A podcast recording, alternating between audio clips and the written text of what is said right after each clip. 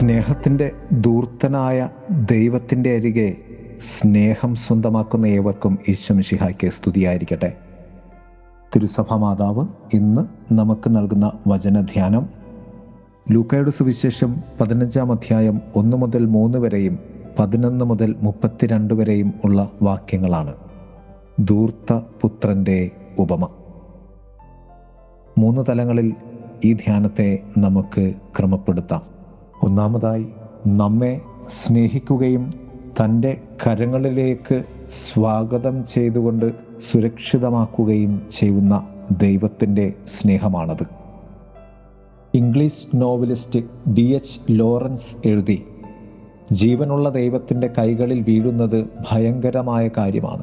എന്നാൽ അവയിൽ നിന്ന് വീഴുന്നത് അതിലും ഭയാനകരമായ കാര്യമാണ്. ധൂർത്തപുത്രന്റെ ഉപമയ്ക്ക് ഒരുപാട് തലങ്ങളുണ്ട്. എന്നാൽ അതിന്റെ കാതൽ നമ്മെ സ്നേഹിക്കാനും അവന്റെ കരങ്ങളിലേക്ക് സ്വാഗതം ചെയ്യുവാനുമുള്ള ദൈവത്തിന്റെ ആഗ്രഹമാണ്.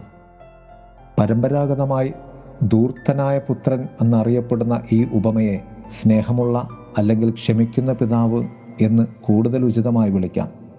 കാരണം മകൻ വഴിതെറ്റിപ്പോകുന്നതല്ല പ്രധാന കാര്യം. പിതാവ് തന്റെ സ്നേഹം മകനോട് ചൊരിയുന്നത് പോലെ എന്തുതന്നെയായാലും പിതാവായ ദൈവത്തിന്റെ വ്യക്തിത്വം നമുക്ക് വെളിപ്പെടുത്തി നൽകുന്നതിൽ യേശു പറഞ്ഞ ഈ ഉപമകളിൽ ഏറ്റവും ശക്തമായതാണ് ധൂർത്തപുത്രന്റെ ഉപമ.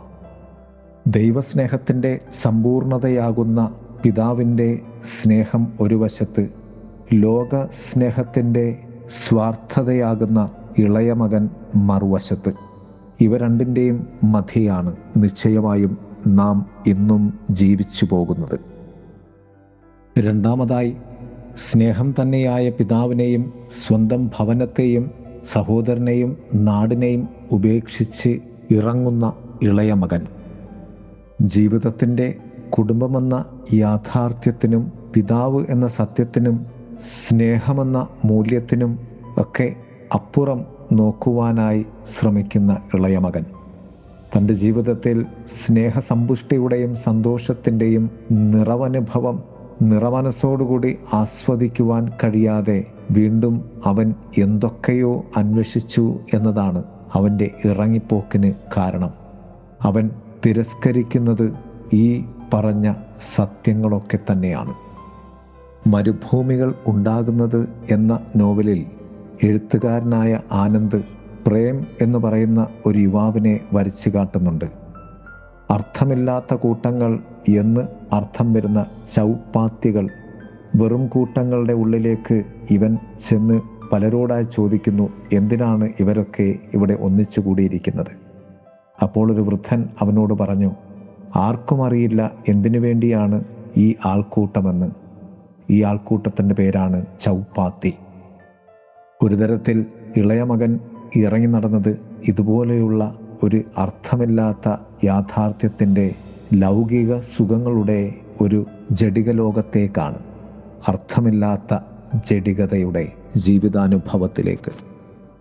അവനെ ആരും മാനസാന്തരത്തിലേക്ക് തിരികെ കൊണ്ടുവരുന്നില്ല. ആരും അവനെ മാനസാന്തരപ്പെടുവാൻ ആവശ്യപ്പെടുകയോ ആരും ഇടപെടുകയോ ചെയ്യുന്നില്ല.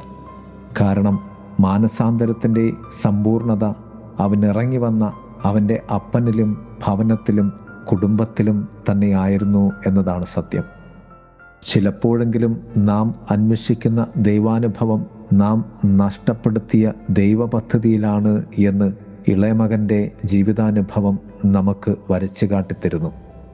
അവൻ ആ പിതാവിന്റെ സ്നേഹത്തെ ഓർക്കുക മാത്രമാണ് ചെയ്യുന്നത് നഷ്ടപ്പെട്ട പിതാവിന്റെ സ്നേഹത്തെ.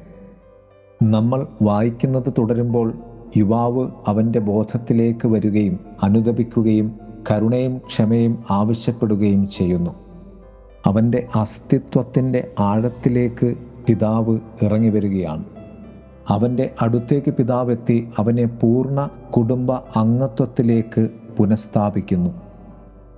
മൂന്നാമതായി സർവതും നഷ്ടപ്പെടുത്തിയ ഇളയ മകന് പിതാവ് കൊടുത്ത അംഗീകാരത്തിലും സ്നേഹത്തിലും അസന്തുഷ്ടനാകുന്ന മൂത്ത മകൻ. തന്റെ ജീവിതത്തിൽ ഇന്നേ വരെ സമ്പാദിച്ചതിലുള്ള സന്തോഷമല്ല മറിച്ച് സ്വതന്ത്രമായും സ്വയമേവയും തന്റെ സഹോദരന് പിതാവ് നൽകിയ സ്നേഹത്തോടും ക്ഷമയോടും ജ്യേഷ്ഠൻ സമ്പൂർണമായ നീരസം പ്രകടിപ്പിക്കുകയാണ്. ഒരർത്ഥത്തിൽ ധൂർത്തപുത്രനായ ഇളയ മകൻ മൂത്ത മകനോട് അവിടെ നിരുപാധികം ക്ഷമിക്കുന്നുണ്ട്. കാരണം അവനോട് ക്ഷമിച്ച പിതാവിന്റെ സ്നേഹം. അവൻ ക്ഷമിക്കപ്പെട്ട ജീവിത സത്യത്തിലൂടെ കടന്നുപോയതുകൊണ്ട് മൂത്ത മകനോട് ക്ഷമിക്കുവാൻ അവന് സാധിച്ചിട്ടുണ്ടാകണം. അങ്ങനെ ആ കുടുംബത്തിലേക്ക് വീണ്ടും അവൻ ചേർത്ത് വയ്ക്കപ്പെട്ടു എന്നതായിരിക്കണം ഈ കഥയുടെ ഏറ്റവും വലിയ സമ്പൂർണത. പ്രിയരെ അർത്ഥമില്ലാത്തതിന്റെ പിന്നാലെ പോകുന്നതാണ് ദൈവത്തിൽ നിന്നും ഇറങ്ങി നടക്കുന്ന അവസ്ഥ. വീണ്ടും ദൈവസ്നേഹത്തിന്റെ അർത്ഥം കണ്ടെത്തുമ്പോഴാണ് പാപം നാം ബോധ്യപ്പെടുന്നത്. ദൈവസ്നേഹത്തിലേക്ക് നമുക്ക് തിരികെ വരാം. ദൈവം നമ്മെ സമൃദ്ധമായി അനുഗ്രഹിക്കട്ടെ. ആമേ ഒരു നാളും എന്നെ കൈവിടില്ല. ഒരു നാളും എന്നെ മറക്കില്ല. ഒരു നാളും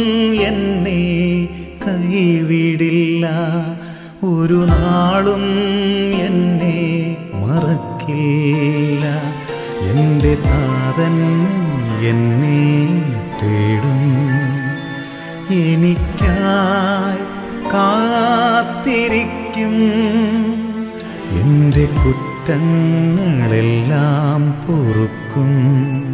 സ്നേഹത്തോടെ മാറോടു ചേർക്കും. ഒരു നാളും എന്നെ കൈവിടില്ല.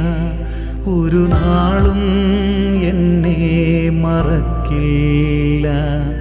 ഒരു നാളും എന്നെ കൈവിടില്ല. ഒരു നാളും എന്നെ മറക്കില്ല.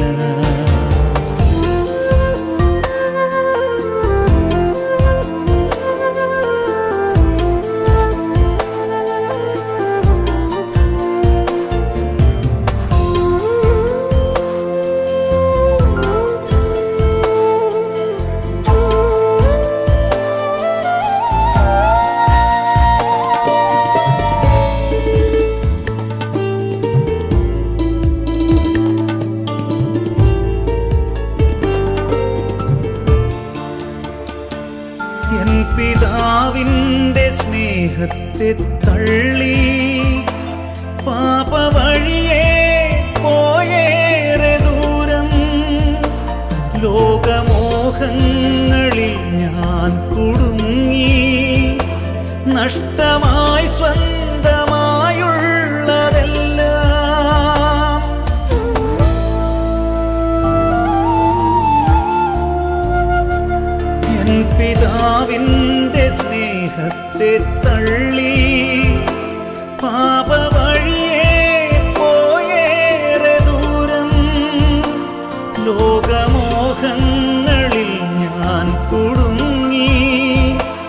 നഷ്ടമായി സ്വന്തമായുള്ളതെല്ലാം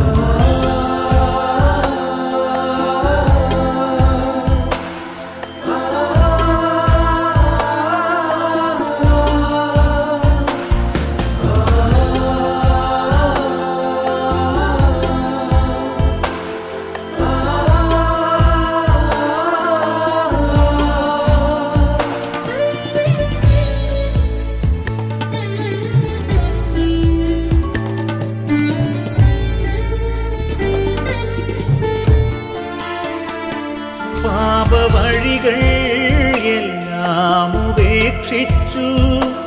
എൻ ഭവനത്തിലേക്കു മടങ്ങി.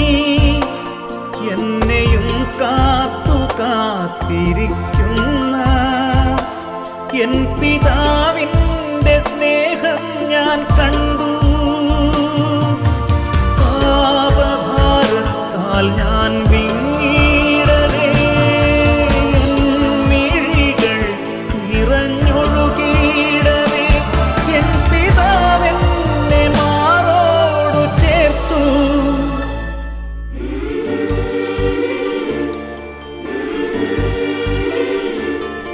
ഒരു നാളും എന്നെ കൈവിടില്ല. ഒരു നാളും എന്നെ മറക്കില്ല. ഒരു നാളും എന്നെ കൈവിടില്ല. ഒരു നാളും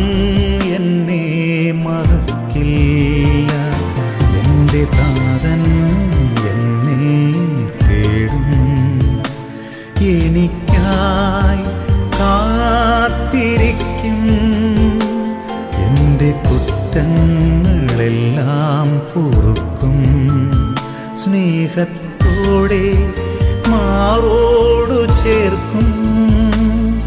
ഒരു നാളും എന്നെ കൈവിടില്ല. ഒരു നാളും എന്നെ മറക്കില്ല